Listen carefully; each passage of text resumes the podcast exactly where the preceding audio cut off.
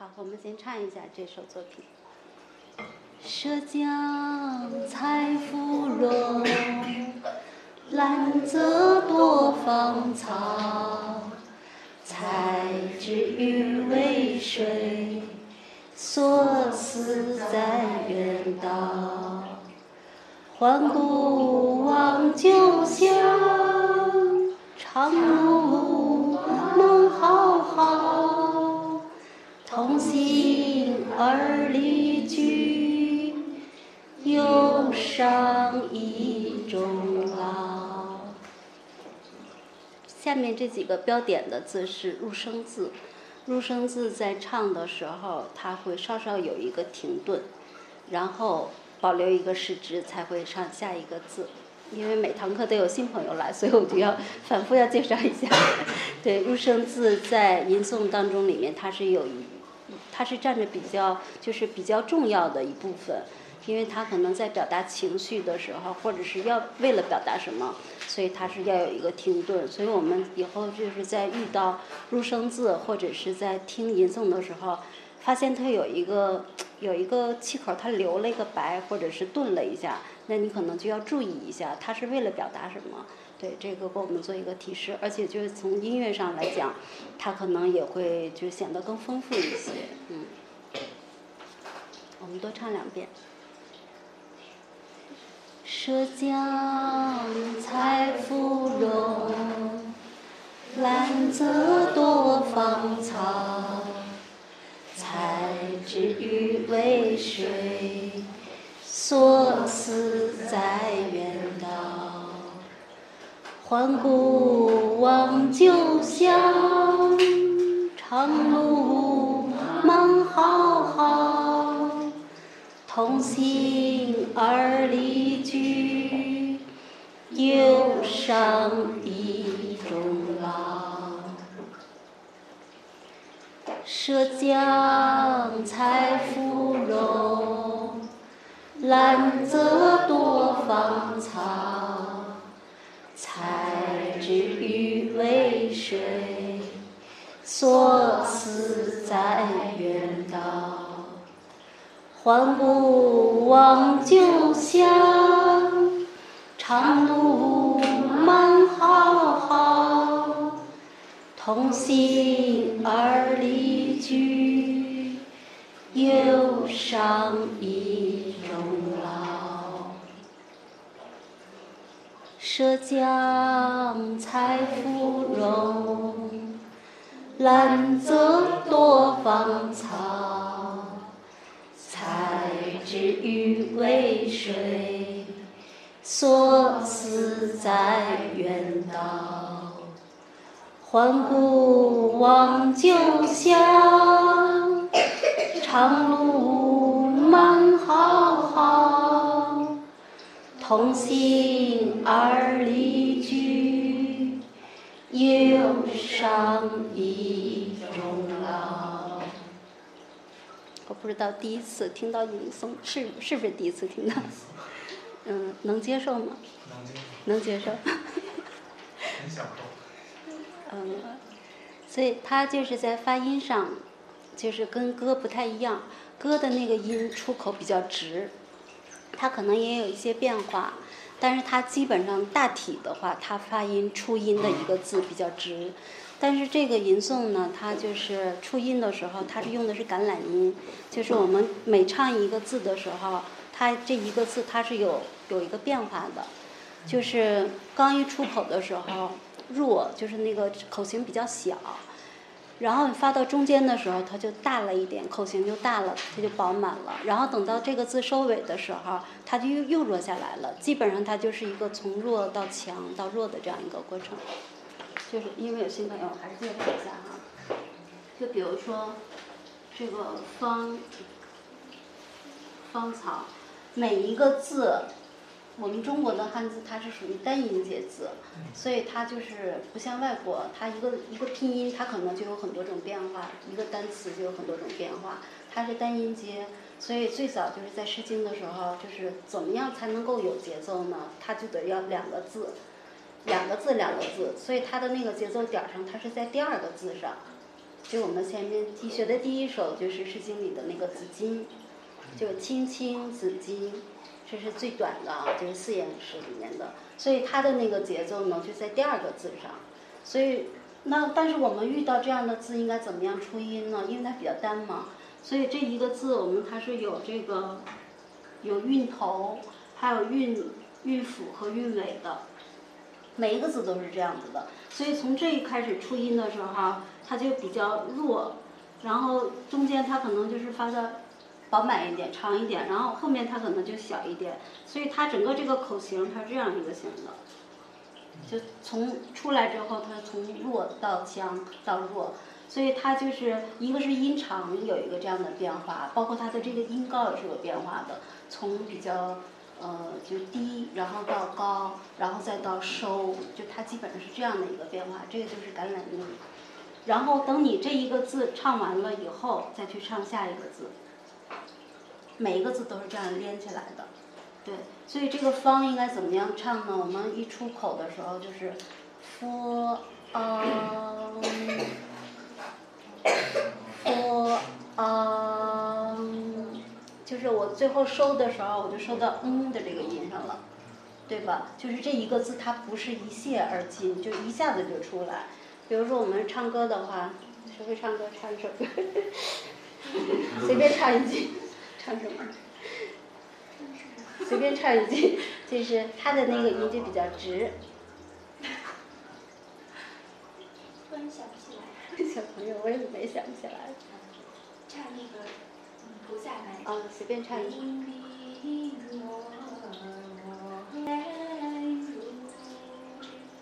对，你看他说“夜如之”，他就是一个字，他没有变化。它虽然也很悠扬，但是在字每一个字它没有那么细致。或者是我想起一首小孩儿、小朋友的那个。春天在哪里？小朋友都会唱，就是春天在哪里呀？春天在哪里？就是你看，我们他那个发音也是就比较直，相对来说，当然它也有一些变化啊，只是说大部分它可能是这样子的发音。但是吟诵呢，它就是每个字都是这样子的。但只是说我，它这个长度也是可以不一样的。比如说我前面印头短一点，我中间长一点，我后面。可能比前面这个印头再长一点，或者是我前边长一点，然后中间差不多，后面我再短一点，所以它是不一样的，它是有变化的，啊，就是，嗯，简单介绍一下，这个可能就是在每一首作品当中，我们也会详细的去讲每个字的那个发音，嗯，嗯，再唱两遍，我们就进入到新作品。涉江采芙蓉，兰泽多芳草。采之欲为水，所思在远道。还不忘旧乡，长路漫浩浩。同心而离居，忧伤意终老。小朋友会唱了吗？那就我们再唱一遍。好。涉江采芙蓉，兰泽多芳草。采之欲为水，所思在远道。还不忘旧乡，长路漫浩浩。同心而离居，忧伤以终老。这个我们学的是钱绍武先生的调子，就是呃苏州那边的，对，我们学的贤老的调子，嗯，所以这个他他通常在唱的时候，他会有几个气口，像这个里面虽然没有标，比如像所思在远道的所，还有就是呃，忧伤的忧就比较明显，虽然它不是入声字，但是它会在唱的时候会留那么一个白，留那么一个气口，嗯。涉江采芙蓉，兰泽多芳草，采之欲为水，所思在远道。还故望旧乡，长路漫浩浩。同心而离居，忧伤意中老。每一个字收的时候都要收回来，嗯。我们进入到新的作品吧。呃，今天是读《山海经》的第一篇。其实我们在采集的时候也只采到这一篇，所以我觉得今天也很幸运。嗯，那就有请骆家先生为我们讲陶渊明和作品。好的。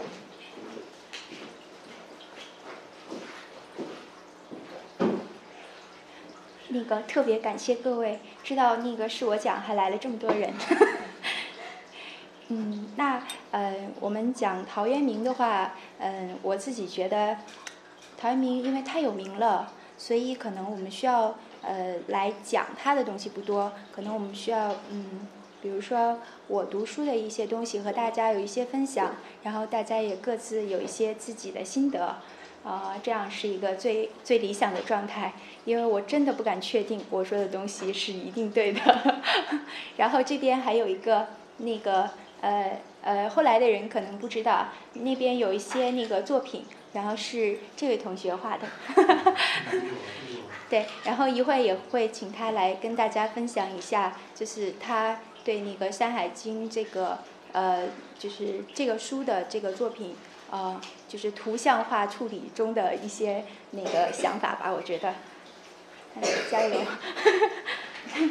那我们现在从那个呃陶渊明说起吧。那我想，呃，陶渊明本身呢，呃，粉丝众多，从呃他本身是那个呃东晋末年到呃南朝刘宋之间这样的一个时代的一个人，然后呢，从他开始，从他开始往后这一个阶段，呃，不管说我们说李白呀、苏轼啊、呃杨万里呀，就是呃一直到《红楼梦》，到《红楼梦》里那个。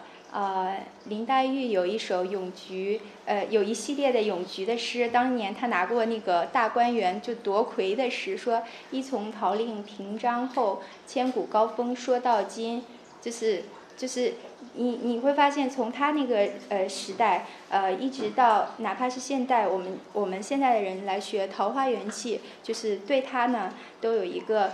呃，有一个深刻的一个文文化意象，就是陶渊明就代表着隐逸，代表着田园。呃，嗯，就是他的那个志趣是为一众诗人或者是平常人所追求的。呃，那我我们简单说一下陶渊明，还还是我我怕忘记，我记一下。那陶渊明这个人呢，呃，嗯，呃，一般的书上会说他是三百。呃，五十二或者三百七十几年这样，呃，那个一个生平，然后一直到那个活到了那个四百二十七年吧，这样，嗯，但是呃，我我看了一下以前的书，就是这个考据呢是很多呃朝代很多学者呃共同就是有不同的呃自己家的说法，但是呢没有一个很确定的，因为毕竟这个时代比较久，它又不是什么。嗯，王公贵族，所以那个记嗯技法呢不是很准确，所以这是一个考据学的。那嗯到嗯嗯，但是就是它有一个基本的，基本的一个信息，就是说他名钱，这个钱呢是他后来后来起呃改名改出来的一个名字，呃呃字元亮，也说他是那个渊明，字渊明。呃，他有一些名字，或者说，呃，那个林黛玉里的诗说他是陶令，是因为他后后来做过彭泽令，然后之前做过祭酒参军，呃，就是这一系列的，呃，他的身份都可以当成我们现在来说，呃，用用这样的词语来形容这个人就是陶渊明了。我说菊花是陶渊明，说祭酒，呃，说是呃彭泽令，那我指的都是陶渊明。呃，他那个，呃嗯，他这个时代呢，嗯嗯，我们我们经常看一些文学史的书，会说他这个时代陶渊明是一个最伟大的诗人。那为什么？因为其他的诗人主要是也不怎么地。呃，比如说他前朝有那个最有名的是竹林七贤，但竹林七贤的诗词留下来的就是，嗯呃，怎么说？呃，诗词就是对文学史来说，或者说它本身的风格来说，就是不是特别的呃特别的出彩。嗯，那个主要是以故事为主，就是说我们说那个呃竹林七贤多么那个那个纵情纵性啊，或者是或者是什么。然后其他的像那个，嗯，或者说《世说新语》里这一些人，他们都很有名，但以他们的故事为有名。然后那个只有那个陶渊明，他是一个特别伟大的诗人。他伟大在哪里呢？那呃，我我我觉得大家应该都有一些就是在陶诗的那个阅读，呃，就是或者谁可以举一下例子，就听过什么句子，或者别人来评判他的句子。省省的一直是我在。叨叨，阿静老师。两卷。嗯。就是跟这这一句的这一首的第三句。嗯。其实太多了。对。可以随便举一下例子。采菊东篱下，悠然见南山。对，那边 小朋友。突然间这样一个菊花，或者是飞鸟游鱼，对，嗯，对这个应其实应该可能董老师讲过不少。对，呃，他呢主要是他对后世影响很深，所以他留下来。呃，他之前又有一个上节课我们讲过那个萧统，他有一个嗯《昭明文选》，然后这个文选收集了呃南朝。呃，梁代之前的一些重要的诗文集，呃，其中就包括呃，就是现在公认说《陶渊明集》里最最呃最官方的一个一个文集吧。然后之后有后世来整理。那他这些文集里呢，就是包括各种，就是可能有一百五十几篇的诗词呃诗，啊，有一些文章，像刚才阿静老师说的那个呃那个。那个《归去来兮辞》啊，呃，就是这样的文章。然后我们主要说诗词这部分。那诗词呢，它也分一些时期，这些时期呃分三个时期吧，大概就是嗯，那第一个时期呢，就是因为他小时候，他小时候爸爸去世，呃，跟他生平有关系。爸爸去世，然后家人呃嗯呃怎么说过日子过得不是非常好。那这一个时期呢，他为了养养家糊口，然后虽然他很喜欢田园的生活，嗯，但是呢，他还是选择，嗯，说我还是去治世，因为我小时候毕毕竟是读六经来长大的，然后呃，那个社会上有一个官方传统，我也我也要去遵循一下，但是过着过着又觉得这个日子过得不太舒坦，那就就频繁的辞职。就呃那个做祭酒和做参军的时候，呃那个做一阵子觉得，哎呀，我家里的田还要种呢，然后他就可以回家了。那嗯，因最有代表性的是那个，嗯，就是我们说《归去来来兮》呃，《归去来兮辞》这个这个阶段，就是他从彭泽令决定我下岗回家了。那那个呃，以后我的精神理想就是做一个有文化的老农民。就是这样的一个一个呃志趣吧，然后到那个嗯，他老年阶段呢，就是因为大家知道，就是你要是专心做一个隐士，你还要解决很多社会生活的问题。比如说，你你要有吃穿用度，养家糊口。然后这时候他们家房子，嗯，又发生了火灾，呃，那个日子过得特别差，要搬家。然后以致他有一篇叫《乞食》，就是去别人家去讨晚饭，然后我以后就是如何去报答你这样的这样的话。但是他始终是坚持一个，就是嗯呃呃归田。呃隐逸这样的生活，就是从来就到他老了之后，从来都没有改变过他的初心。呃，那嗯，我们从那个，我们还是从那个呃呃这首《山海经》来说吧。那我们从那个字面来看，读《山海经》，《山海经》是一会儿一会儿有人跟我们分享哈。那《山海经》是嗯，是一部大家都知道，就是现在可能对现在文化产业影响特别大的一部著作了。各种游戏啊，什么呃。剧啊，都会拿它做题材，因为这部书里边讲的是什么山川草木鱼虫，呃，各种怪兽、巫蛊啊、祭祀啊这些有地理风俗的东西，呃呃，等于说是一部呃有一点像呃奇异的地理志，有一一种这个意思。然后它里面提到了另外一个，就是《周王传》，《周王传》是嗯，大多数的说法说是《穆天子传》。《穆天子传》是周朝的时候，大家知道那个三朝，呃，那个叫夏商周，周朝有个周穆王。然后这个周穆王呢，这本书写的是周穆王从他自己的都城，然后一直向西走到了新疆，呃，那个嗯，最远到的到了那个现在的哈萨克斯坦，又从南疆折回来，就是这一路上大家向他进献珠宝啊什么这样的一个故事。中间那个。呃，后来那个说周周穆王跟西王母就是有相见的这样的一个故事。那这两部书，我们就先把这两部书先说。呃，这两部书呢，那个在那个，呃，尤其是那个《周王传》，呃，《周王传》它以前大家不知道有这本书，所以大家会说张张骞出使西域是比较早的一个外交活动。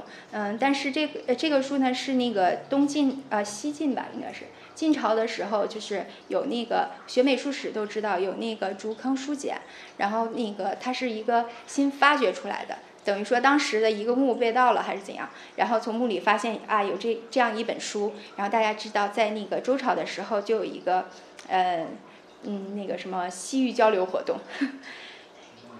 所以呃，那个晋东晋的时候有一个另外一个学者叫郭璞，呃，我们说后面有《山海图》，《山海经》本身是一个这样的一个著作，但郭璞呢，他给他作注的同时也有图注，所以他已经是一个算什么呢？插画书，然后。所以我们现在也有现在的作品，然后呃，明清的时候也有一些明清的那个版本，比如说那个我们现在就是比市面上比较流行的原原型配的那个版本，就是明清人的那个插图，主要是。嗯，那我们从头看一下那个句子。这首诗读《山海经》，呃，《山海经》呃，读《山海经》这个一共十三首诗，嗯，后面十二首呢，基本是他的一个。对《山海经》或者说那个《周王传》的一个读书笔记吧，然后那第一首诗呢，等于说是他呃哦呃第一首诗呃是一个总纲，就是说我在什么情况下来写的我这些读书笔记，然后又呃他很有名很有名，在他呃等于说是从呃用一个用一个这样的。呃，诗的方式又阐明了一下自己的那个自己的那个呃，怎么说？嗯，自己的呃想法吧。嗯，梦夏草木长，绕屋树扶疏。呃，梦夏，梦夏大家知道就是古代里面一个季节，比如说现在是冬天，冬天嗯，私塾刚发的是小雪啊，小雪在十月，那呃第一个月份是十月的话，那就是。呃，孟冬，我们管它叫孟冬，然后接下来就是仲冬，然后是季冬。那这里孟夏呢？孟夏就是农历四月份，大概是，嗯，呃，孟夏草木长，就说这个时候的那个呃树木啊，花草树木都已经长高了。呃，绕屋树扶疏，嗯，呃围绕着它的房房子这些树呢，长得那个已经枝叶密布，扶疏是呃，就是枝叶比较。繁茂的这个样子的意思，以前在那个很多汉朝的大赋里面会有，就嗯，什么垂条扶疏啊，什么这种，嗯，那众鸟心有托，无意爱无庐，呃，众鸟心有托，就是说，呃，这个意思应该是以有托为心，就是呃，我我有所寄托，呃，所以很高兴。呃，那无意爱无庐，就是我也很爱我这样的一个房子，这样一个环境。那这句话就是以前有古人注说，就是嗯，鸟儿有托，我也有我的房子，它是一个说万物皆有所寄托这样的一个一个意思，就是嗯，怎么说，很很道家吧，我觉得。呃，既耕亦已种，十环读我书，呃，已经耕了田，下了种子了。然后我还呃回来读我喜欢的书，穷巷隔深辙，颇回故人车。这个车，嗯，钱老的那个录音里是念居，以前我们下象棋都说下个居啊，为了押韵啊。嗯，那那个穷巷就是巷子尽头，就它不是临街的。隔深辙，深辙以前，呃，说深辙是。呃，那个《陈汉书》里有这样的典故，说什么叫深折呢？就说，嗯，陈平这个人，有人跟他去他家里，呃，那个他那个什么穿穿堂过巷，走了半天，然后拿一个席子做他的院院子里的门，嗯，然后那个呃那个门前还有那个就是车马走过的痕迹，就是说，所以我们说有深折的地方，就是嗯，怎么说？呃，门庭若市，呃，那个什么，来来往往都是都是车印儿，所以就是形容呃那个它离那种大马路很远。那颇回故人车，这个意思有很多解读，但是我比较喜欢的解读就是说，嗯，那跟我就是意趣相投的人，他可以再回来重新跟我呃聊个天儿，那那你就再回来了。欢颜酌春酒，摘我园中书。酌呢是斟酒的意思，就是形容他这个生活状态吧。呃，欢颜酌春酒，就是聊得很开心，然后倒一杯呃春酒，然后那个想想做饭了，去园子里采个蔬菜。微雨从东来，好风雨之句。微雨是小雨，小雨从东呃东方来，然后那个凉风嘛，呃好风嘛，就是比较适适应时节的风叫好风。呃，跟他一起来，一起吹过来。泛览《周王传》《刘关》《山海图》。泛览和刘关呢，都是一个浏览的意思。嗯，就是就是什么天气好，我也读读书。俯仰中宇宙，不乐复何如？嗯，俯仰，俯仰这个词很，嗯，俯仰这个词经常在这个时期的作品中可以看到。嗯，比如说。大家如果写书法的话，肯定看过《兰亭集序》，呃，呃，就是说，嗯，那个原话叫什么来着？对，那个人讲一下。仰观宇宙之大，俯察品类之盛。对，呃，然后。然后忘了。等一下，我来找一下，我经常断片儿，呃，全句叫那个。呃，仰观宇宙之大，俯察品类之盛，所以游目骋怀，足以及视听之娱，幸可乐也。他也讲的是这样一个乐。那我们就呃可以联想一下，就这个时代呢，他有一个自己的一个人生追求，就是我们何以为乐呢？就是我有一种呃怎么说啊？我我在这个天地间啊，我。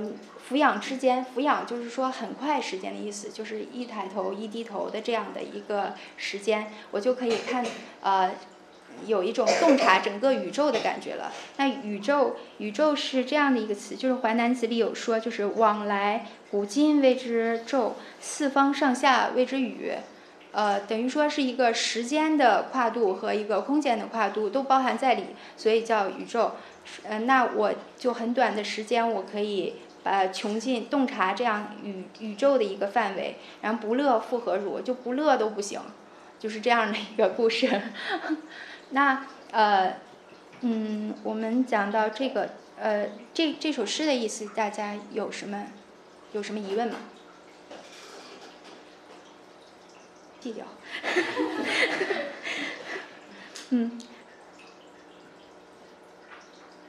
那嗯。我我们就是讲一下，就是呃陶陶渊明的诗呢，他呃，大多数都是可以参考，就是有一些呃哪一个作品是什么年的，比如说，嗯、有一个什么误入尘网中一去三十年，或者有人说这是十三年，然后通过这样的诗词句子就可以推断出，呃，大概是他什么时间段来写的，呃，可以。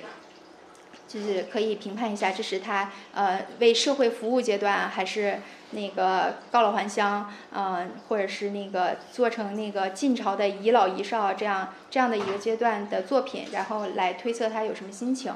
呃，但是呃，读《山海经》，有些人说他是五六十岁写的，但是这个不确凿，大多数都说，嗯、没有什么时间可考。呃，所以所以可以把它当成一个单独的作品来来看。然后呃，我我记得那个呃以前呃就说到《山海经》啊，《山海经》呃粉丝也不少。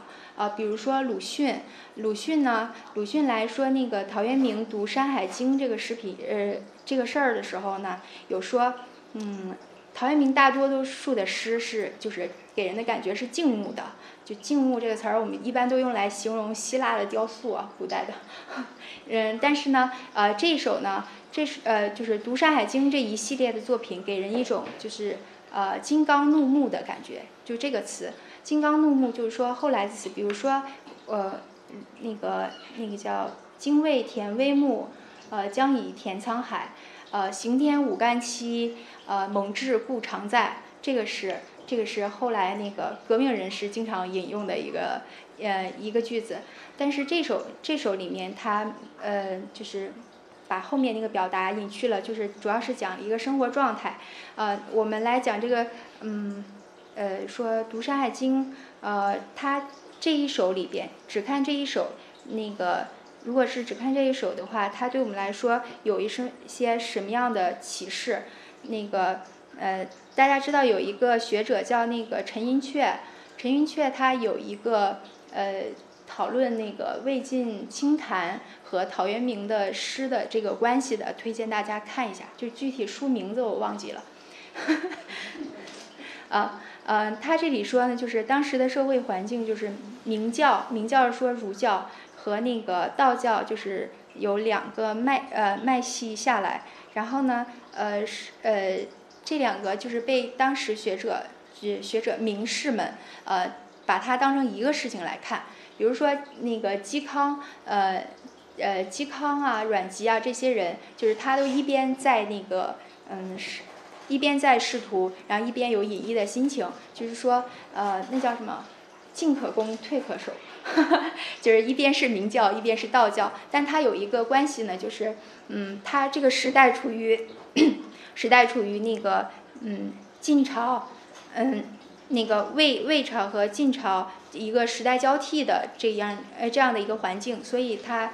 嗯，政治上的一个取舍，跟他那个呃宗教上的取舍都是有关系的。所以呃，但陶渊明这个呃，除了他晚期遗老的一些作品之外呢，呃，主要呃主要的一些隐逸的诗呢，他是跟他们是有一些不一样的。比如说呃，中期他自己归呃那个那什么。啊，回到田园的时候，他是亲自参参与生产劳动的。嗯，看，呃，我们看“鸡耕一种，十环读我书”，他或者说我们说那个“种豆南山下，呃，草盛豆苗稀”，呃，还有刚才说的，嗯，哪句？就是他有一个，你你会发现他的视角，他是站在他的地里，或者说他的那个房房子里。我我是这样来观察的，就是呃，山气日夕佳，飞鸟相与还。他就从远方回来了，然后他跟后来，比如说王维他们呢，也是要隐逸，呃，但他们不同是，也王维可能就是呃，那个我宫里的官儿不太好做了，我我有一笔钱，然后回家买个房子，买的还是宋之问的大宅子，就回家做了一个乡绅，还是个有钱的有钱的隐逸的人，或者说那个以前呃嵇康，嵇康他们也隐逸，隐逸呢是因为他不想跟司马氏就是。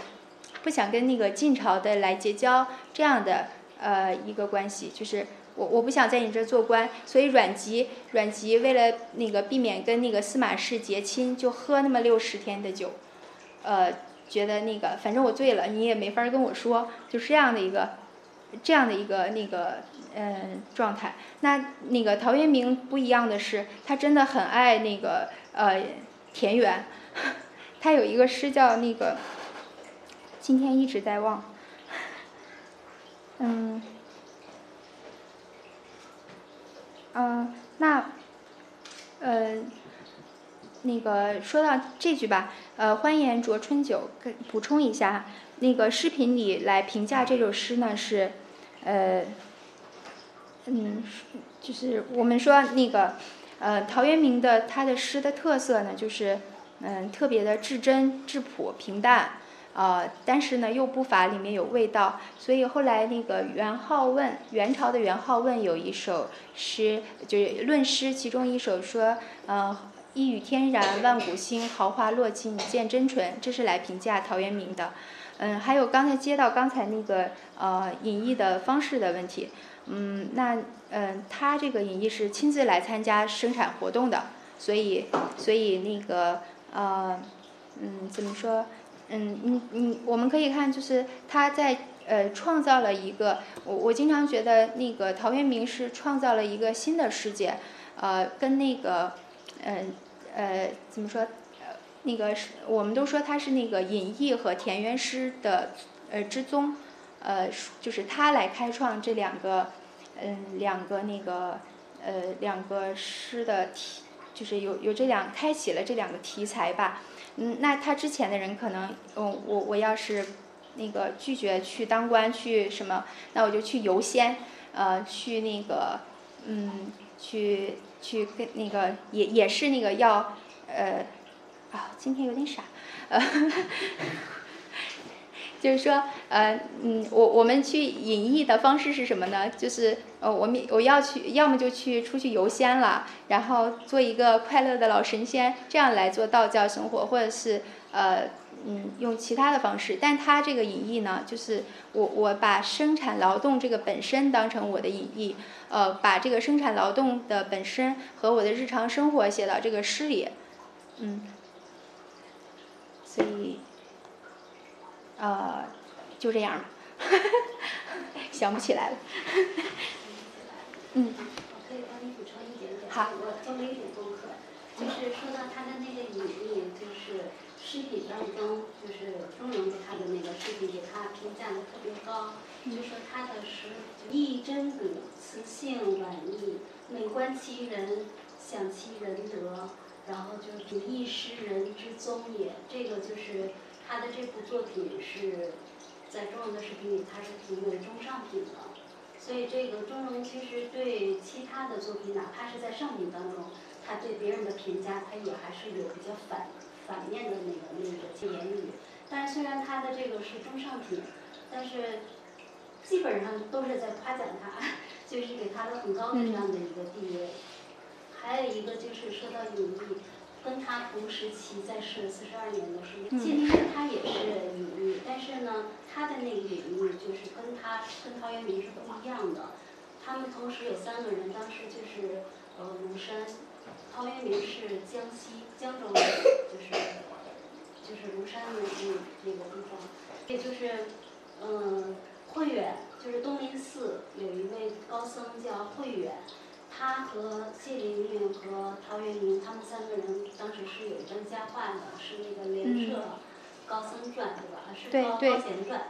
对，所以就是，但是他跟这个谢灵运并没有直接的接触，嗯，只是，但是他们三个人是有一个这样的一个交集的哈，就是有前后之间是有这样交集。总之呢，就是呃，慧远和尚就是比较欣赏陶渊明，但陶渊明一直是处于一个呃。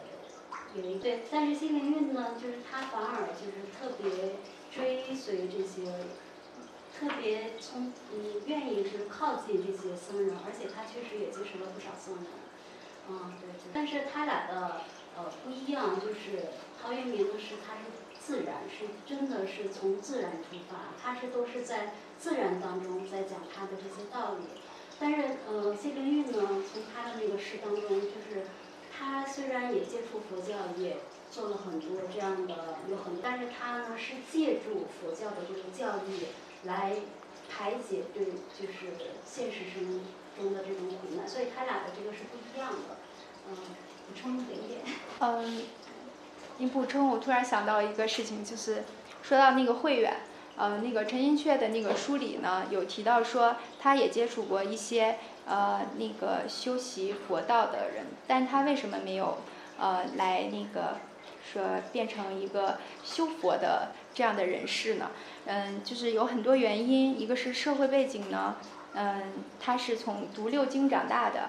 然后，呃，小时候又还爱好那个老庄这些思想，嗯，这个是有一个，说，整个社会都都有的两种，嗯，就是比较大的那个思呃那个思想吧，对他影响也比较深。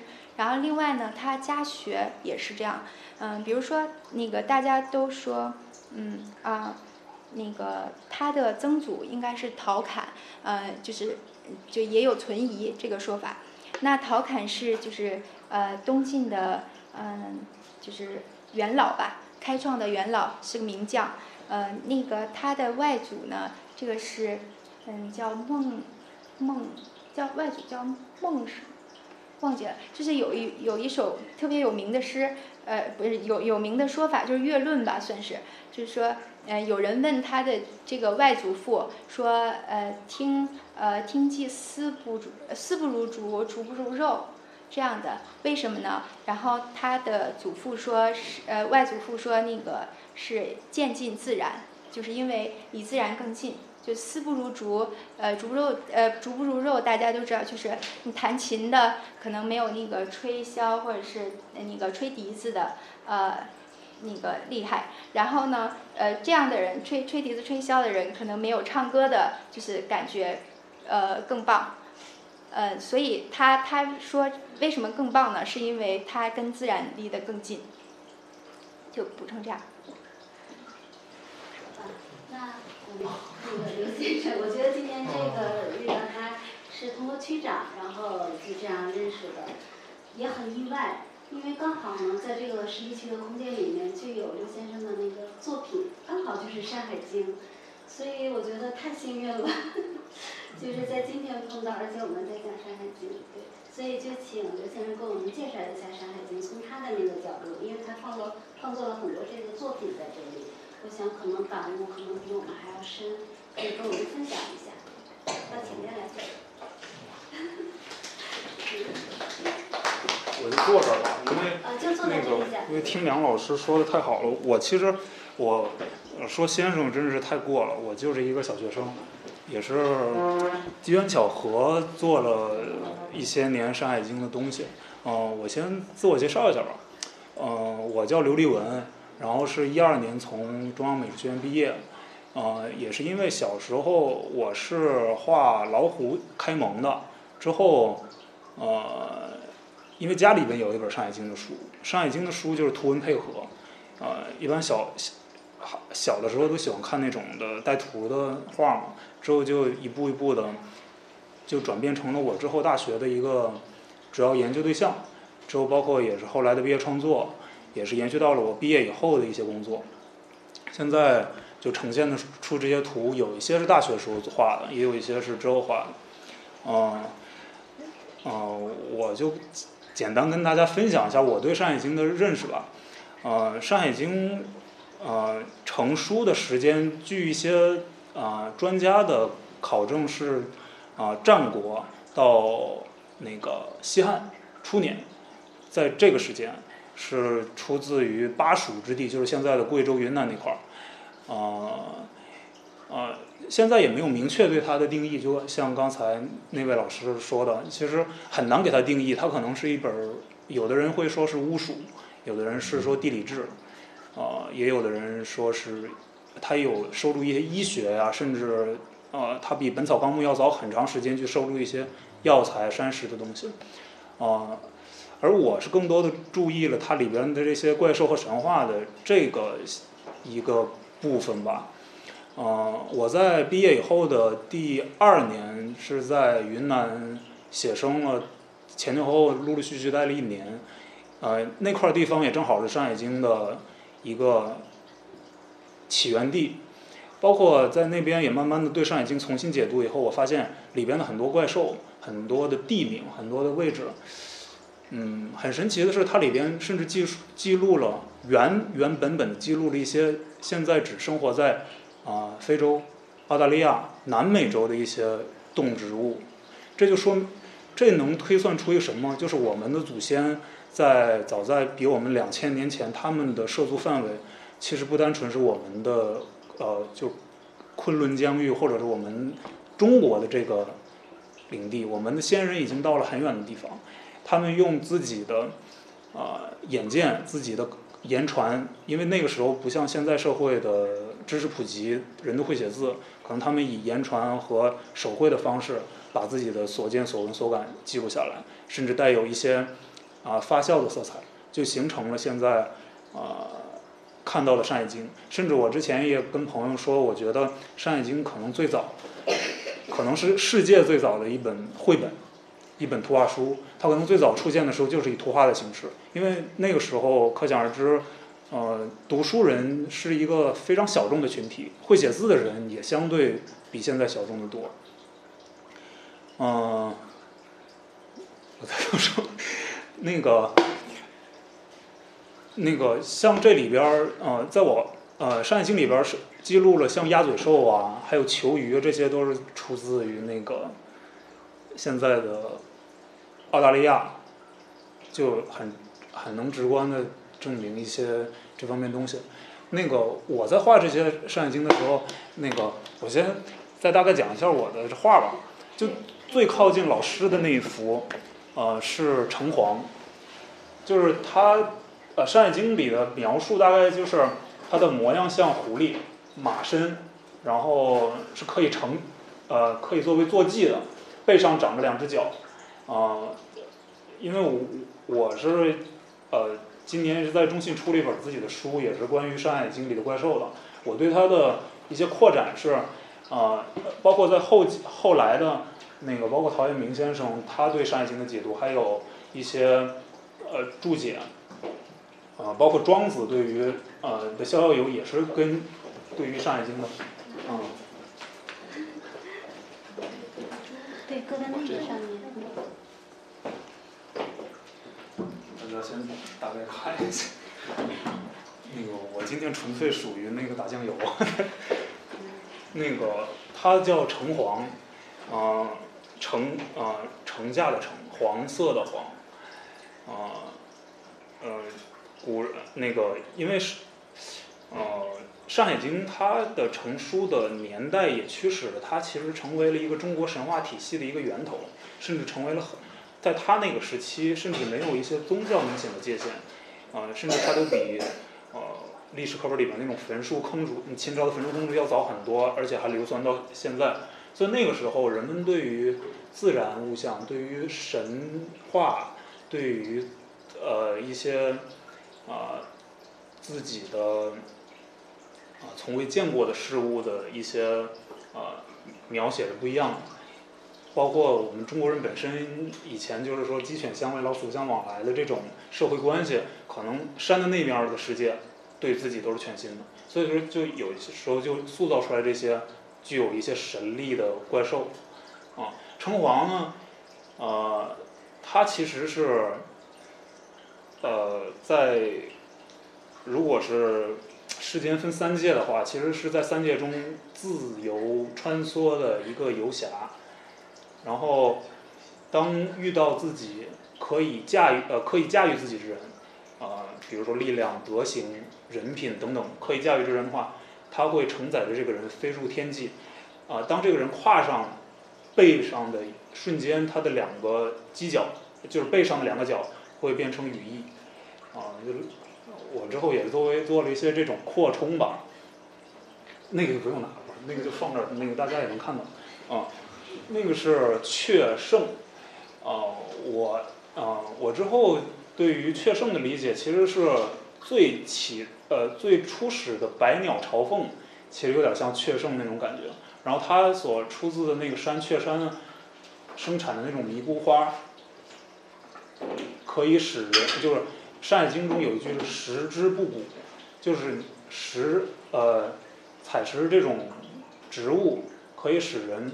不生疾病哦，有几种解释，可能不生不生疾病，也可能是啊，不受迷惑，不受一些蛊惑，啊，呃，然后我对它理解可能更原始、更生物一点，就是可能有一些候鸟，就是为了采食迷菇花而每年周而复始的在南北方之间穿梭，啊，其实对于《山海经》，啊，做了这些年，我慢慢的是觉得，就是怎么去读懂《山海经》，因为我在最初始做《山海经》的时候。呃，其实很多出版社看到我的画是对《山海经》有点儿矛盾，因为大家都会呃都会把《山海经》当成一种啊，其实时间都不是很久远，就是几年前，可能都会把《山海经》觉得呃会不会有点儿迷信啊，会有点儿神学这些东西是出版社是比较边儿呃是比较回避的一种题材。这几年随着玄幻热，随着一些玄幻电影。各方面展开，包括我这两年其实也服务过一些啊玄幻电影剧组，啊慢慢就转化成了就是《山海经》热，呃，包括很多人也是慢慢对《山海经》感兴趣。其实我觉得这是一个呃比较好的，哇，董老师，那个 我刚说了，那个剧组啊，对剧组，其实我是觉得就怎么去看《山海经》呢？啊，我们不妨其实模仿古人，去回到《山海经》成书的那个时间，去看《山海经》是一个怎么写出来的。其实，在两千多年前的，就是就算中国大陆上，我们没有手机、没有相机、没有汽车、没有这些呃自身的武装的情况下，当你在自然界里边儿，就比如说碰到一只老虎、碰到一个耗子，可能都会呃惊吓一下，是吧？所以说。在那个时候，人们对于自然的感悟和我们现在其实对自然的感悟是不一样的。他们对自然感悟是直接的，我们可能通过啊呃那个电视啊，通过媒体，通过网络去感悟。在先人对于图像的感悟是很直接的。再包括我当时在云南还做了，呃，偶尔还会去教当当地纳西族的小朋友画画。我会发现那个地方的小朋友对于。呃，光线的认知是非常的敏感的，因为啊，在那个高原的地方，阳光直射，它不像我们这种呃平呃就是平原的地方，呃，它在阳光直射以后，一个物体只是分一个亮面、暗面，它对于事物的看法也是好的和不好的，没有中间灰色区域，所以所以说，也就是在那片土壤上诞生出来我们啊，包括像。四四川的三星堆也好，或者贵州的一些文物一小，所以说在那个地方诞生出来这种想象力丰富的《山海经》，啊，《山海经》这种古籍，其实也慢慢成为情理之中的事情。我觉得大概 像这些。谢谢。还回去。董老师的跟董老师汇报一下，就是我们今天特别意外的通过区长的介绍，然后结识刘先生，刚好有他的这个所创作的《山海经》的作品有几幅，后面还有几幅，刚好就在这儿，所以我们就请他跟我们分享了一下《山海经》。对，所以。我刚刚自我介绍一下，其实啊，我之前是尹董老师的学生，上大学的时候，董老师 就是我的老师，然后之后董老师在。之前讲那个王国维的时候，啊，还听了。对，所以很意外的收获了一下。嗯。王老师，讲讲陶渊明。今年你们在学的时候有有认识陆亚老师。王老师那个绘本公式。啊，绘本。啊，绘本老师。啊，是特别好，对对对。骆家先生已经给我们讲了一下作品和陶渊明。嗯。比较粗糙。对，然后对刘先生跟我们分享了一下《山海经》的这个创作，所以我想，因为涉及到陶渊明，我们其实采集了还有另外的，呃，归还有另外两首，还有一首是《归墟来兮辞》，还有就是《贺郭主伯》，对，一共有三首陶渊明的作品。但是，我想陶渊明因为 这个《归去来兮辞》采到采到录的。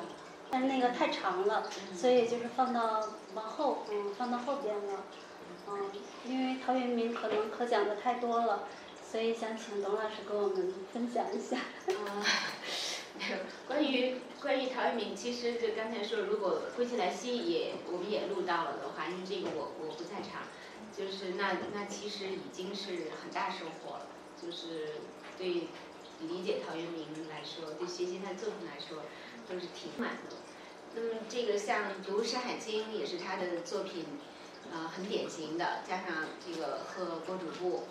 嗯，陶渊明是一个，就我们文学史上，我们作为个人来了解他的话，陶渊明是一个很罕见的，在我们的文学史和思想史里边是个，嗯，快乐的人，是个内心内心比较幸福的人，就是所以他他用以他的文字缔结出来一个他的内化的世界，他的精神的世界。而这个世界和呈现在我们每个人眼前的这个客观世界，基本上形成了非常完整的这种投射的对应的关系。但是那个已经是已经是经过了他的这个主观的他的心心象、他的精神和情感投射以后的一个呃，而这个世界和客观有什么呃区别呢？它是相和谐的，但它又是但它又是有着情感的一种情感的基调。就是这个，大家在这儿可以看到“众鸟心有托”，然后下面下面写“欢颜酌春酒”，就是他他的就是陶氏的文字世界是一个欢然的世界，是一个欣然的世界，所以我们在他的这个世界里面看到的看到的语词常常有，比如说这个“良苗亦怀心”，就是禾苗在春天里的呃成长是。怀心是有勃勃生机的，呃，是很快乐的。那比如说，好这个，嗯，微雨从东来，好风与之俱。有一阵小雨从从东南而来，然后有一一阵好风随它而来。那么就是在他的世界里边，风是好风，苗是良苗，然后晨是晨是良尘。就是没有一种不是和这个个人之情呈现出来一种欢然的应和的。就是难道这个世界只是真的是这么呃这么正向的这么纯粹的一种存在？这个是经有意识的精神与情感的过滤之后而形成的一个世界。其实这是他个人的一种精神状态，个人的一种生命状态。所以。这个俯仰中宇宙，不乐复何如？就是他的个人状态是落落实在乐这个这个字上，就是俯仰忠于宇宙，就是这两俯仰两个字其实是其实是来自于易经的，易经之中说仰观俯察，仰观诸要是观星辰，俯察含章是看大地。看仰观星辰，天上的星辰，俯察大地上的万物，俯仰之间，只不过是瞬息，一抬头一低头，这是刹那瞬息的事情。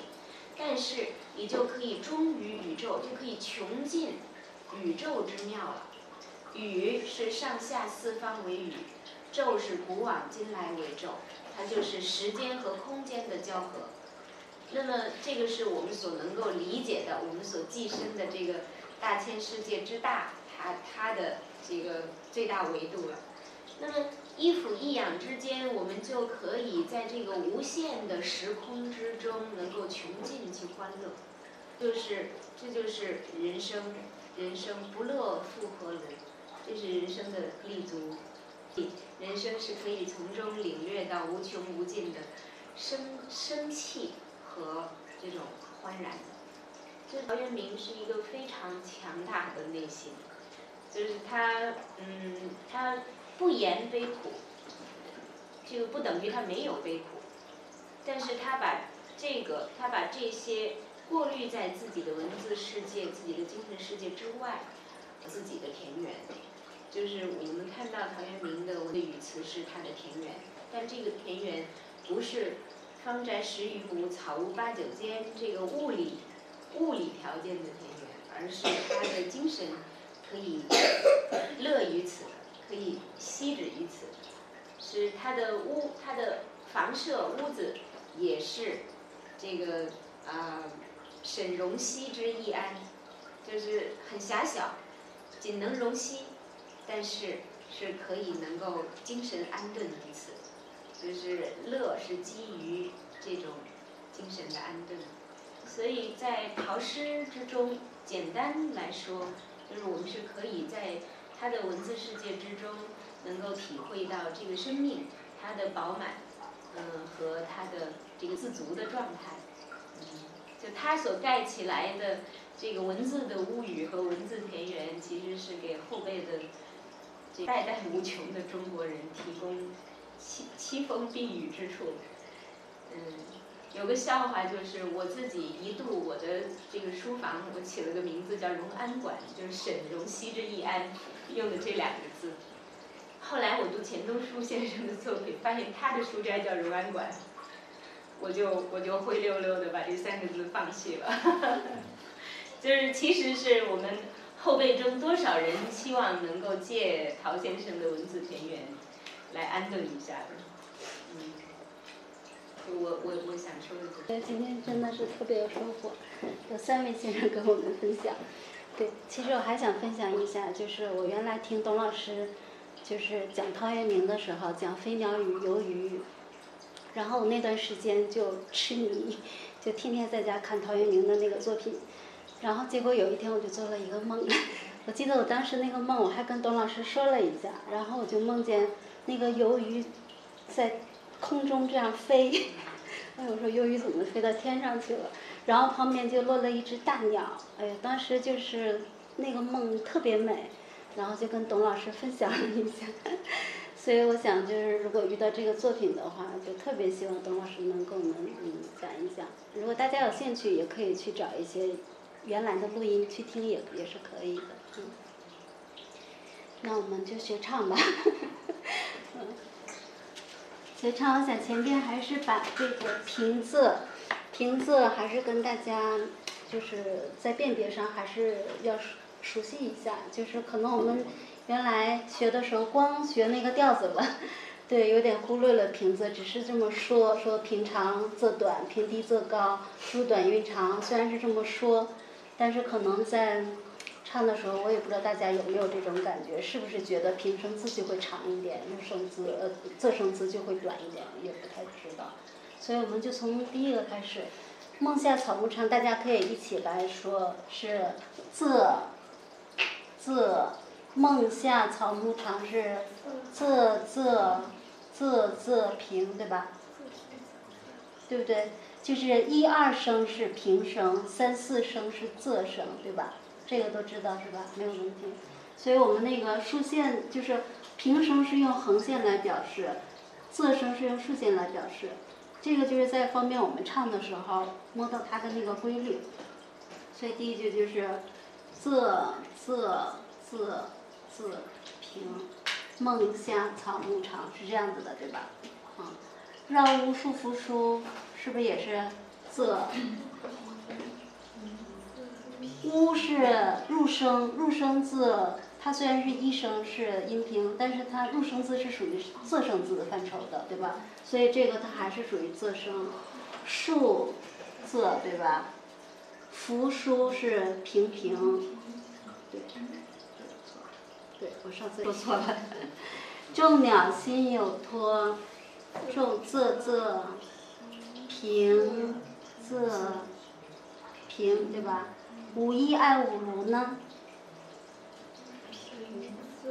五一五仄对吧？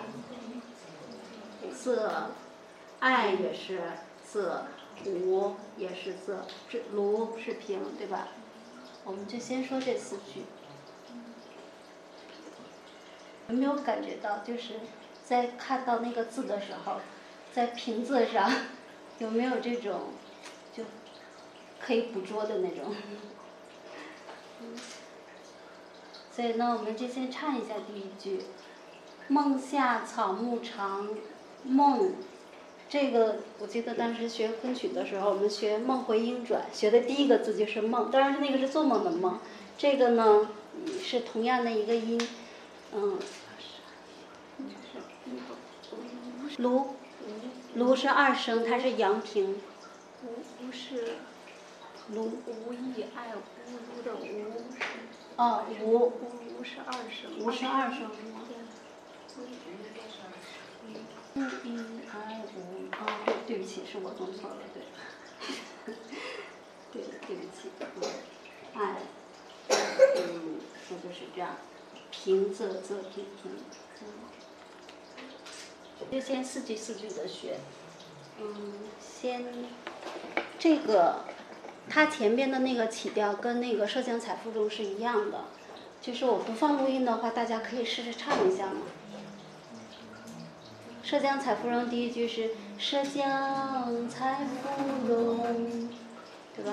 这一句呢，草长。第二句。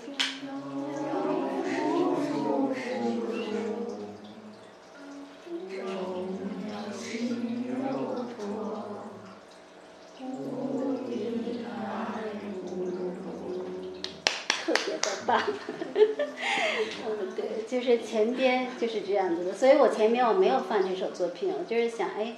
那前面有八句是一样的，这首是不是也差不多？对，嗯，好，就好好的从第一个字开始写。所以这个“梦”的发音呢，你可以念“摸嗯梦”，这样发也可以。像周老师，我们可能念“梦”，可能有点习惯念成“梦”，梦，对，可能就是都没有关系的啊。对，但是去注意它的起口的时候是弱一点的。是有疑问是吗？嗯。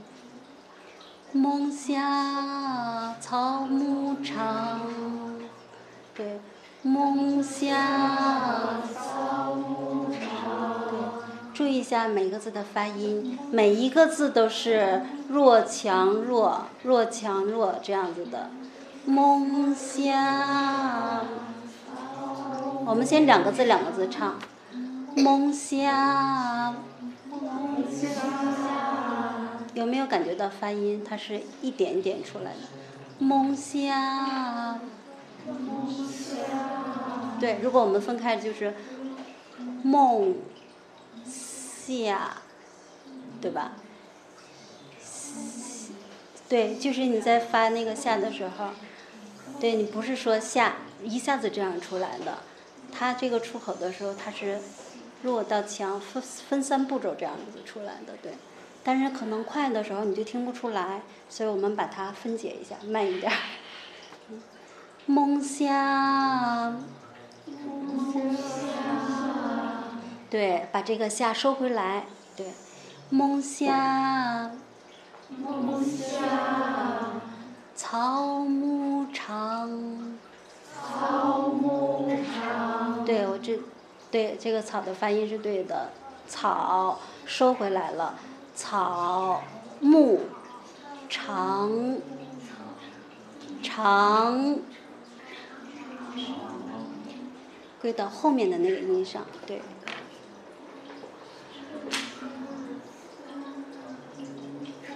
长，但是最后的是在这里。长，对。梦下草木长，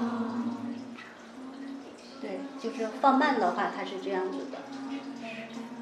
老师，我问题就是那个仄声不是要短吗？对。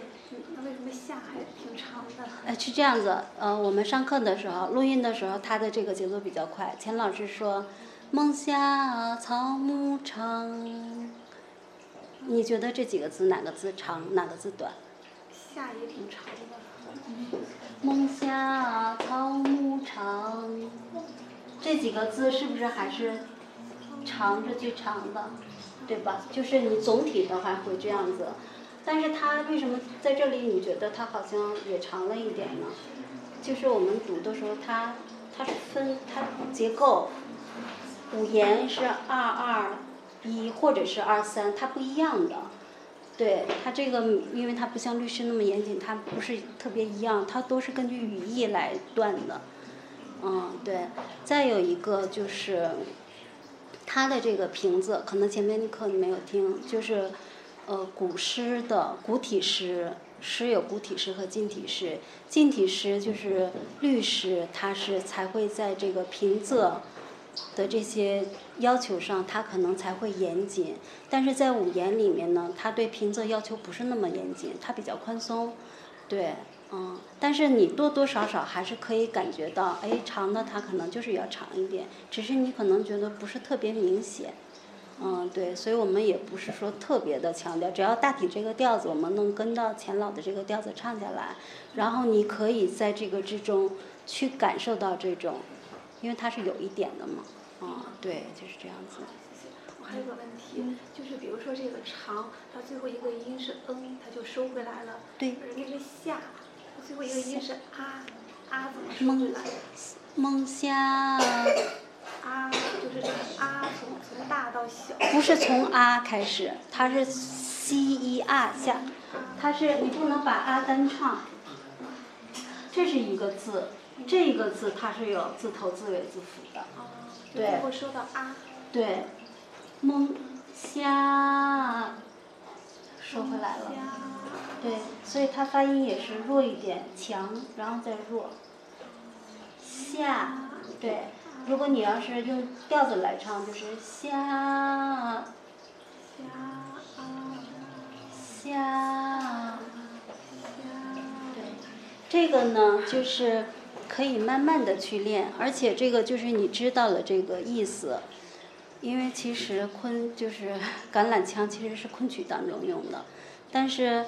我们是为了区别歌和吟诵的这个区别，所以我们在这个吐音上就是会用橄榄音，但是不是让你每一个字那么像昆曲那样那么严格，但是你基本上可以保证大体是这样子的规律，它唱起来就是每一个字跟每一个字连接起来之后，它就不会像歌了。对，主要是为了跟歌做一个区别。对，因为你唱不好的话，他就唱成歌了。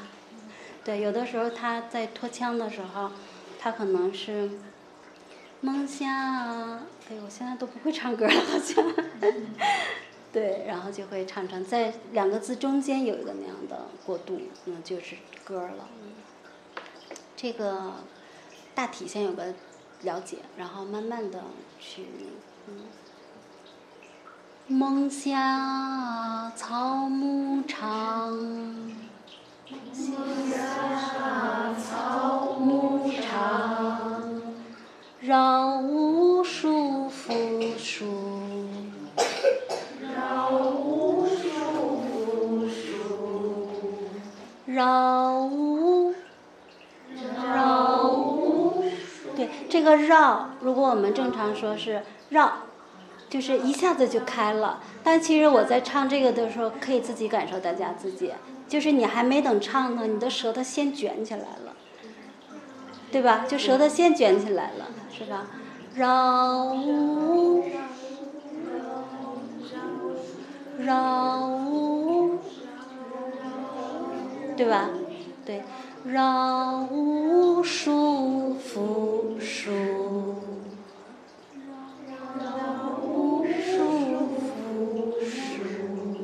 对我们节奏放慢，可以先感受一下字的发音啊。梦下草木长，绕无数扶疏，众鸟心犹托，无依爱不，对吧？这这四句没有问题了，是吧？图所以我们看一下这个来唱，也可以是这样。梦下草木长，绕无数扶疏。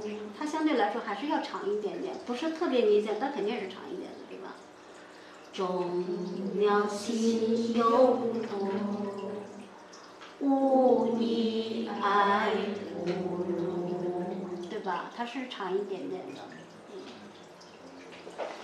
嗯，看下一句，这四句在发音上有问题吗？梦下草木长，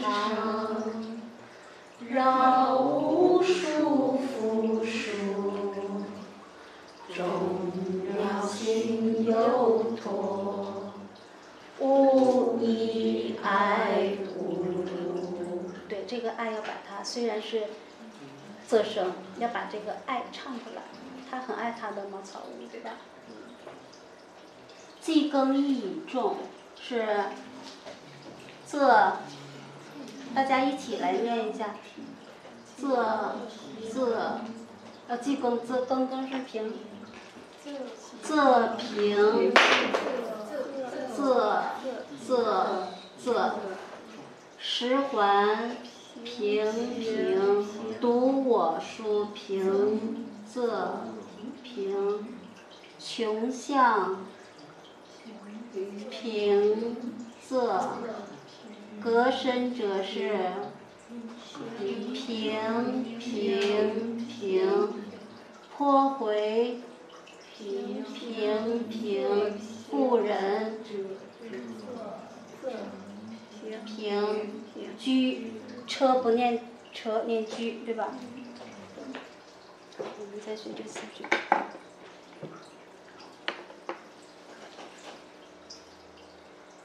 的连上，前面不会唱的。梦下草木长，绕无数扶疏，众鸟心有托，无依爱无路，几更衣。这个“意”钱老在唱的时候，他会唱成呃“也”，反正也是“也”的意思嘛。反正就我们听录音的时候知道就行了。鸡更，更，对，会发音了，对吧？更，对，鸡更一中，对，这个“重”不是特别好出音。就是去声，四声是去声，去声字发音的时候就让它落下去，一出口的时候就让它落下去。嗯。鸡更一中，嗡，对吧？重是嗡的音收的时候。中，有没有感觉到中间是饱满的，头尾是落的？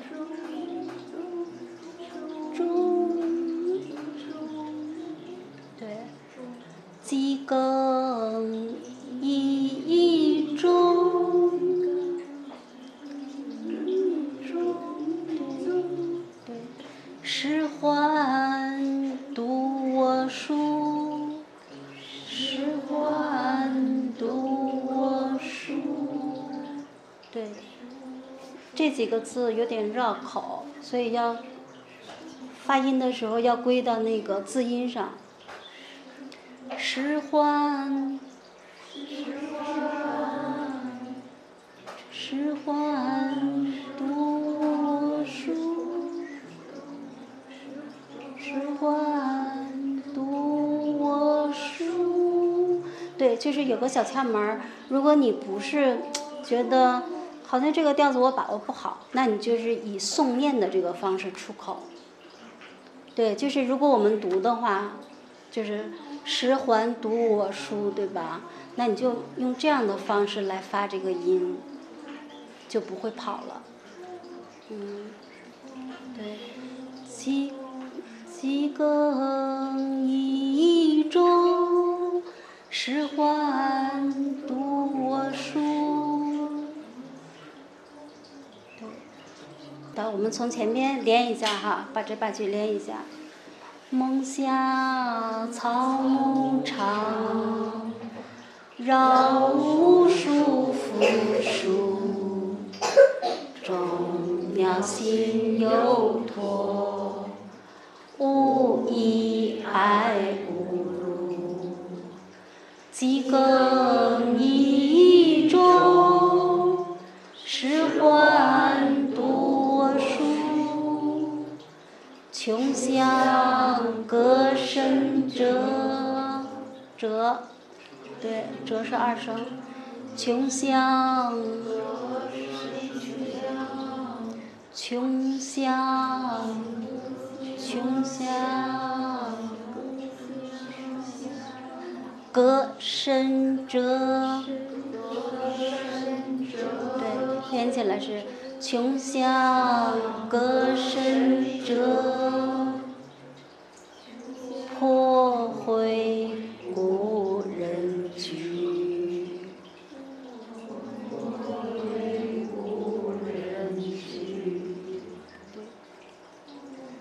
几更一钟，几更一钟，时唤。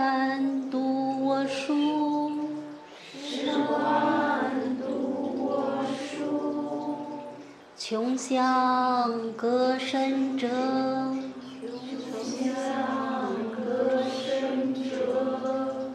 破回故人居。破回故人居。梦下草木长。梦下草木长。个别的长收的还是不是太到位。嗯，梦下草木长。梦下草木长。绕无数扶疏。绕无数扶疏。众鸟心犹托。众鸟心犹托，无依爱无路，无依爱无路。我们要注意下面那个入声，下面点点儿的那个入声字，他在念到这几个字的时候是很明确的，就不是一带而过的，嗯。几更一钟。几更一钟，使唤读我书。使唤读我书。对，我刚才听到了那个读，大家有有顿了一下，那个是对的，嗯，对。穷乡隔深辙。穷乡隔深辙。破回故人居，我为故人居。对，欢颜酌春酒，平平平平仄，对吧？对吧？大家一起来念一下，欢颜酌春酒是什么？平平平。哦，这个是浊，因为它是入声嘛，所以是仄。春酒平仄。摘我园中书是仄仄平平平对。微雨从东来。平仄平仄平。平平，好风。仄平与之句，仄平仄，对吧？就是这个平仄，可能就是我们在看到字的时候，就是要要对它有一种感觉，对，嗯，因为到了七言的时候，它就特别严谨了。嗯，就在平仄的规则上面，嗯，我们还是从头接吧，这样就找不到了。梦下草木长，绕无数扶疏，众鸟心犹托，无依爱无几更已中，时欢读我书。穷乡歌声者，颇会故。欢颜着春酒，摘我园中树。微雨从东来，好风雨之句。这一句呢，就是大家要注意一下。微雨从东来，钱老在唱的时候是接着马上就念好风了。对，对，我们还是从欢颜着春酒。欢颜着春酒，摘我园中树。微雨从东来，好风雨之句。对，微雨从东来，好风雨之句。这个好的时候，他会顿一下。微雨从东来，好风雨之句。对，这句可能。好和风之间哈有半拍空。嗯，就是这个，大家就是其实。有的那个我们的传统的曲艺里会出现这种方式，它晃半拍。对。对，比如说那个，就我们听听那个，因为我我是长在天津，这是曲艺之乡哈，经常会遇到这样的，就是听到这样的作品。比如说你，你说一般的快快板书里面有说打竹板儿是吧？但是他说打竹板儿，就是中间这个打了之后，它有半拍空，啊，就晃半拍。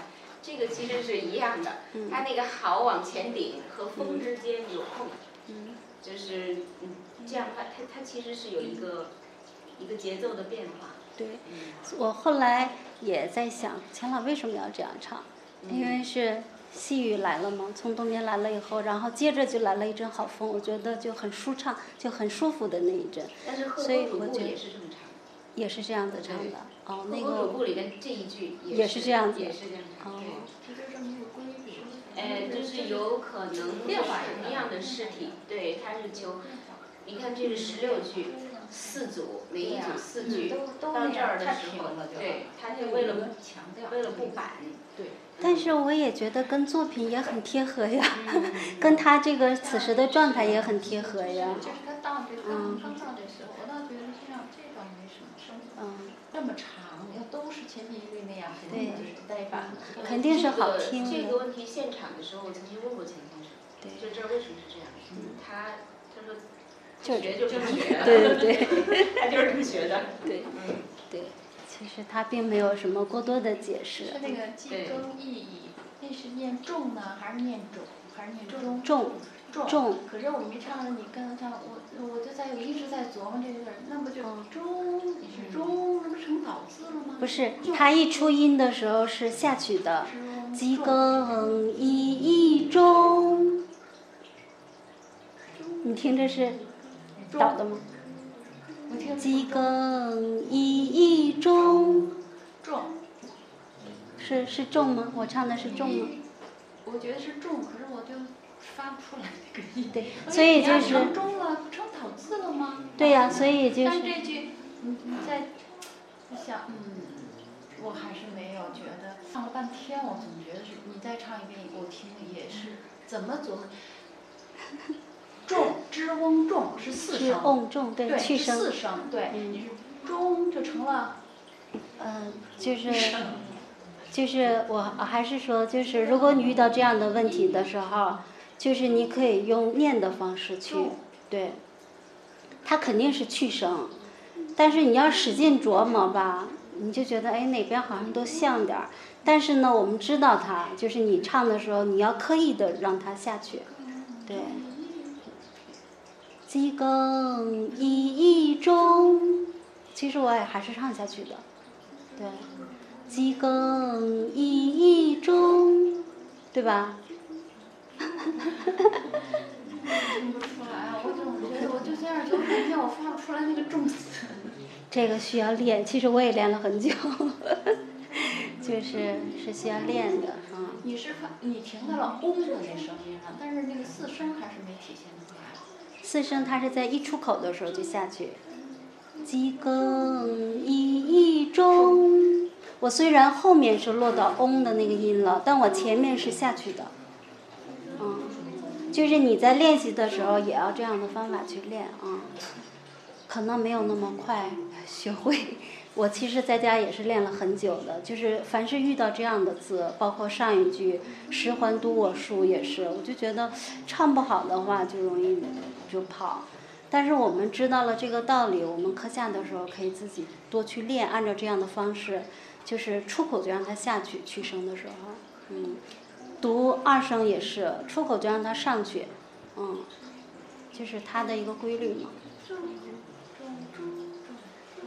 其实我我觉得这里边哈，就可能还涉及于一个呃语音流变的问题，就是三个三个仄声连读的时候，其实是很难三个都体现为仄声的，就是它前边已经有两个仄声出现了，所以第三个相比较而言，它会呈现出平声的特点来，就是因为你全都重的话。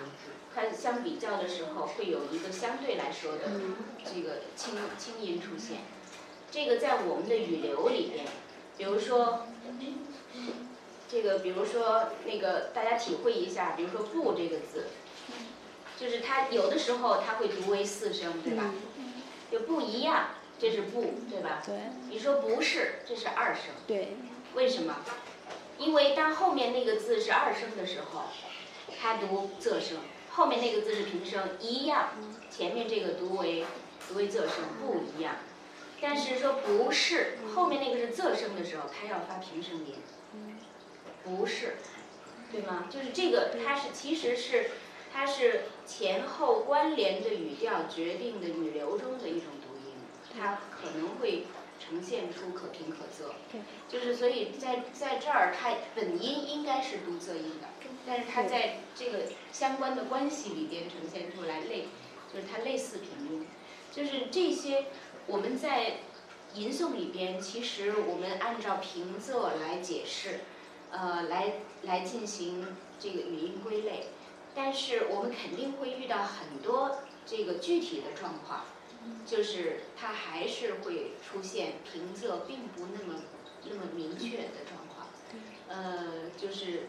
就在在这个地方，它有可能，比如我们读这个格律诗的格律规定，它有很多位置上是可平可仄的。对。啊，所以在在处理的过程中，本身吟诵就是一种散漫形式，而不是一种对位非常严格的形式。嗯。尤其是无言。呃，对，即便是我们说像昆曲这么严格、这么饱和，已经就是说动不了的，但其实昆曲里也存在问题。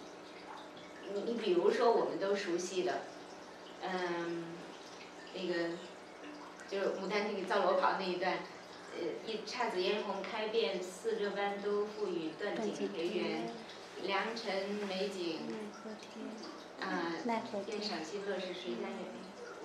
啊啊，断井，井，呃，井这个字本来它是可以有两种唱法嘛。呃，断机机，这更像三声，对吧？但是张继清的那个版本上，完全四声，就是，但是更处理的，其实和和我们正规的读音来讲，它是三声的那个应该更对。但是在苏州的时候，我请教过就顾笃煌老先生，那那这个是就就根本了，就归念了。顾老师说。从汤显祖那儿就错了，从汤显祖那儿，这个景就是 sing，因为汤显祖不是苏州人，汤显祖不是这个 吴音语系的，汤显祖是江西人。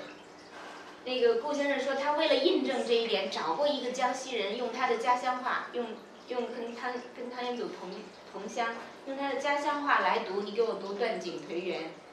呃，结果“井”这个字在江西话里就是“井”，就是四声。那么其实就是顾先生说，当时汤显祖的那一帮清客相公就没告诉他你是错的，就就没告诉他你这个字倒了，就是嗯错了。就是所以我们其实现在所说的昆曲的这么严谨的体系之中，也还存在，就是呃平仄是是有有倒的状况。嗯，就在这个在这个嗯吟诵的体系里面，有肯肯定也有很多就更多，嗯，它是它是松动的，嗯。那还是以那个调，嗯，就是唱的时候那个那个音律那个调就好了，对对对，去管它。嗯，不是说不去管它，讲求所能讲求的那一部分。至于其他的可能存疑的，我们姑且就按钱先生这个来呃来唱。但是如果你觉得确实我那样唱，我找到了另外的方式，我对这个有所纠正，我觉得那样更舒服，那也可以。对，嗯，就是吟诵其实。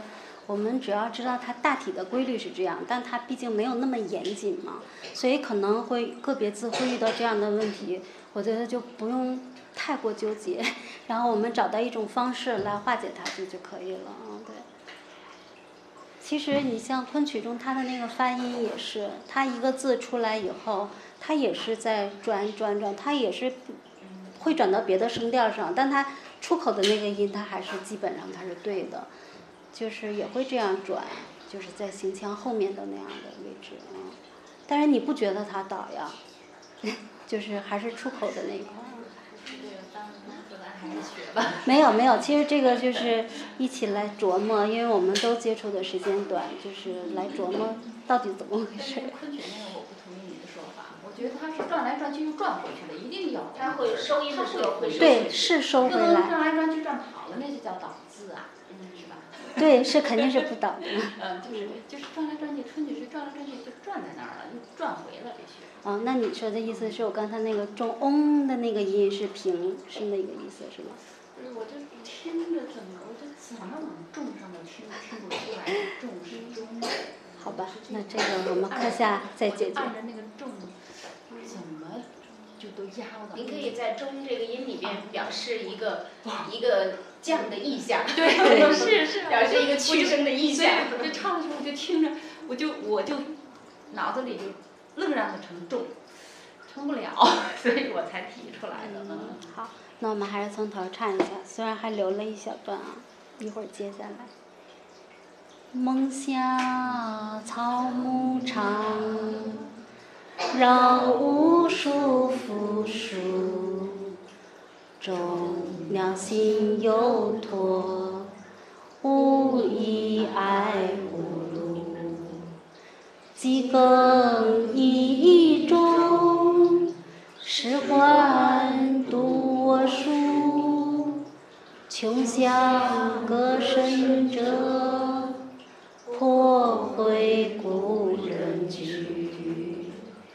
欢颜着春酒。摘我园中树，为欲从东来好风雨之举。泛滥舟望转，流观山海图。俯仰中宇宙，不乐复何？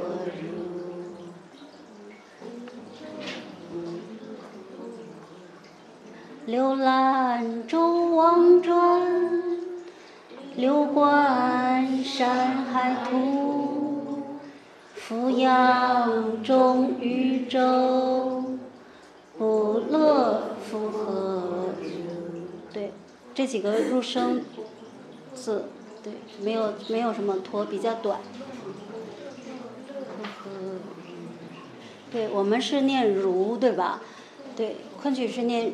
鱼鱼，对，钱老在发音的时候，他也不是如，嗯，鱼，有点像鱼的那个音，嗯，对，嗯，这个反正就是大家课下仔细去听钱老的那个录音吧，我觉得发音上，嗯，基本上你贴近差不多知道它的规律，嗯，就是这样。哦，对，我现在给大家听一下。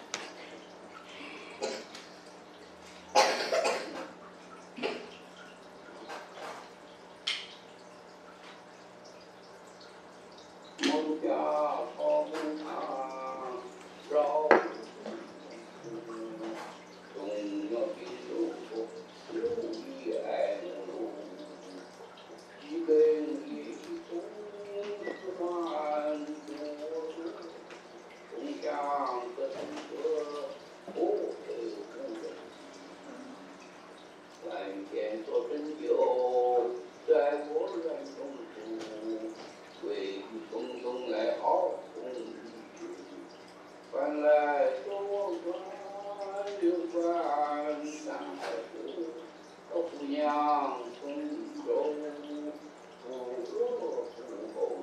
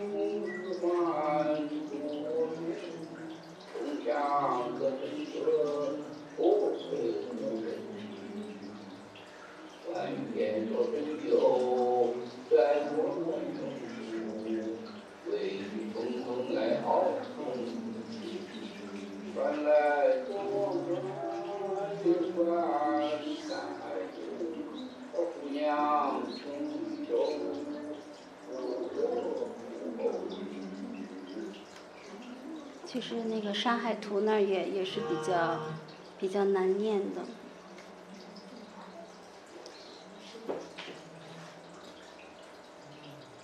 给大家看一下那个视频。这样是唱多了，心里面会快乐。抚养诸宇宙，无乐复何如？嗯。我第一次来的时候，看到你那儿写的有两句“众鸟心有托，无以爱无如”。是，这也是您喜欢的诗吗？对。孟家草木长，金屋不足，众鸟心有托，无以爱无如。一根一宗是汉多祖，穷乡各村者，破会无人居。万言说深究，在我园中住，唯余匆匆爱好风雨之居。翻来覆转流关山海图，姑娘。中州不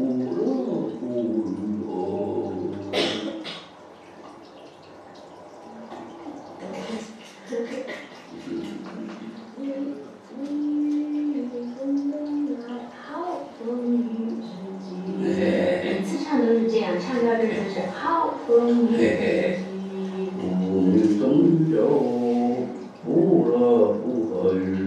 也可以。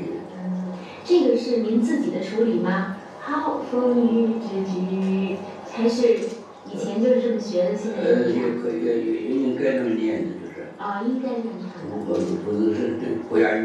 嗯，是。嗯。就是这个不是您自己唱到这儿觉得这么唱好听，是以前就学的。是应该这么学。应该能学。嗯。孟家草木长，绕树不树，众鸟心有托，无以爱慕如。几根叶松是环多竹，穷乡则声色，破会无人居。万言说深究，在我们中住。唯余匆匆来好风雨之旅，翻来覆转流关山海。姑娘终于走，不落不后语。这首稍微长了一点，可能大家回去还是都需要练。现在节奏觉得紧吗？觉得紧吗？没有人说话。紧。不紧。因为下一首，下一首可能会更长。不，打算是短歌行，曹操的。今天就。不不不不，是下一节课。就是说这样的速度，大家会不会觉得紧张？不会哈，挺好哈，嗯，行，行，好吧，那我们把这个这首作品再多。那个需要重新录，因为我后来听了，就是后面不，后面一句唱错了，所以就是没有完整的，所以想就先不学那个了，因为我们还有很多七言还没学呢，七言还一首都没有学呢，所以我想把。四四言就三首嘛，而且短歌行也确实很好听。把那个学了之后，再再学七言。一会儿我跟董老师再商量一下后面的那些课程。嗯，因为我们后面还有词呢。对，嗯，这个我们要不要再唱两遍？我觉得你放的那个那个前老的那个，完了看那个字，我们反复的唱多唱几遍。好的，好的，好的。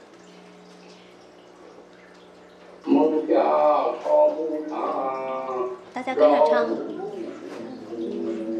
总要亲友多，无义爱慕。几个一中山多树，秋香隔舍，不会夫人居。欢颜多中酒，在我人书。为你匆匆来好风雨之举，搬来舟船流转山海路，和姑娘终于走，不惹夫后语。因为这个节奏有点快，所以我在教的时候就刻意慢了一点。这个是唱多。梦家常不长，绕无数，总要亲友多，无义爱慕。几根一中山多树，中央的舍，不会有人居。欢颜多知酒，在我人中。为你匆匆来好风雨之举，搬来舟船流转山海路，和姑娘终于走，不乐夫后语。就是要注意到每一个字，它的发音是饱满的。梦家常不长，绕无数树。总要亲友多，无义爱慕。几根一中山多树，中香隔舍，我会不人居。欢颜多中酒，在我人中书。为你匆匆来好风雨之举，搬来舟船流转山海路，和姑娘终于走，不乐夫后语。梦家常不长，绕无数树，总要亲友多，无义爱慕。几根一中山多树，中央的舍，不会无人居。欢颜多知酒，在我人中书。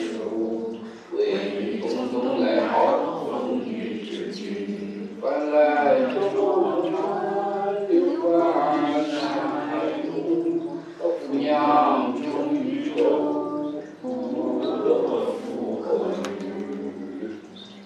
对，现在在字的发音上还有没有什么问题？这首作品，坡，什么？哎，不是，它是坡灰故人居，它有一个顿，它是留了一个空，对啊，坡灰故人居，对，所以我们在课下的时候，一定是要仔细的去听田老的那个录音，对。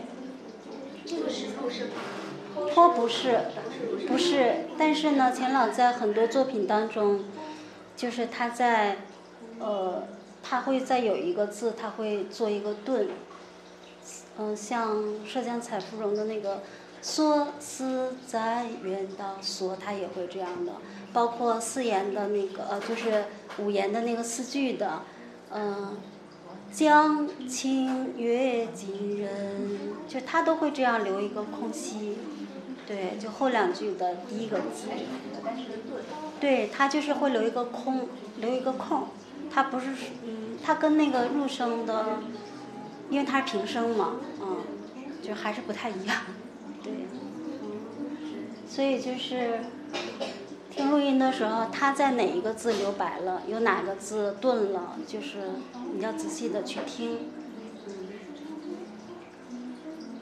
还有其他问题吗？没有了，小朋友学会了吗？这一首有点难，其实有点长，让你们唱有点长。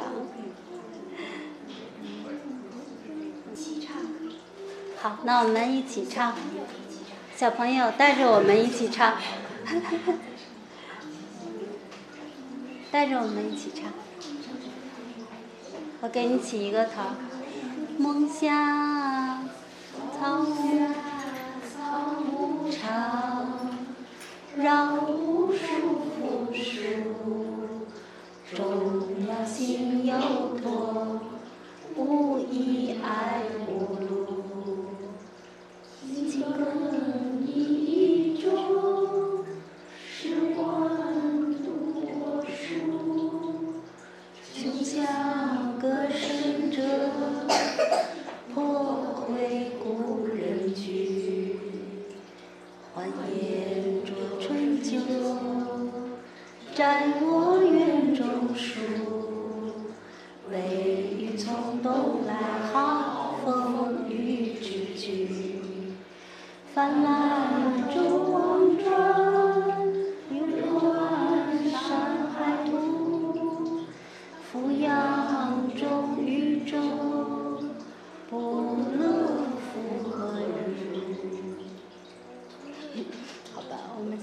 家多练习，多听多练。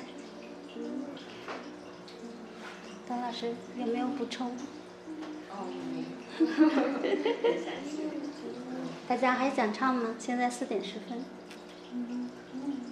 要想唱我们就唱会儿，不想唱我们就下课。回去练，嗯，好。还有没有什么问题？把这个发到群里嗯，我发到群里。对对对，嗯。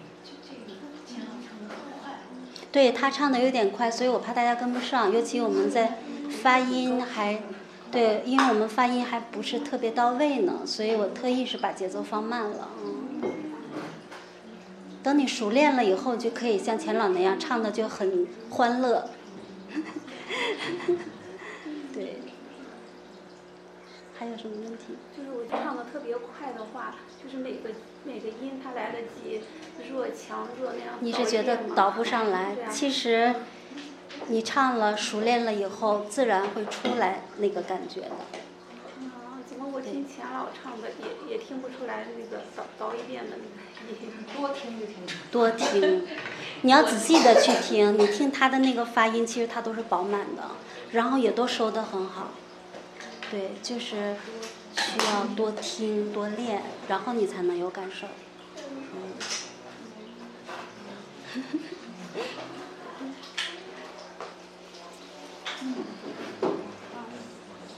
那我们下课了。谢谢老师。别客气，别客气。其实，因为确实是跟大家一起分享，我可能也会遇到我的一些问题。嗯，但是我会把正确的跟大家一起说，然后我们可以一起去改正，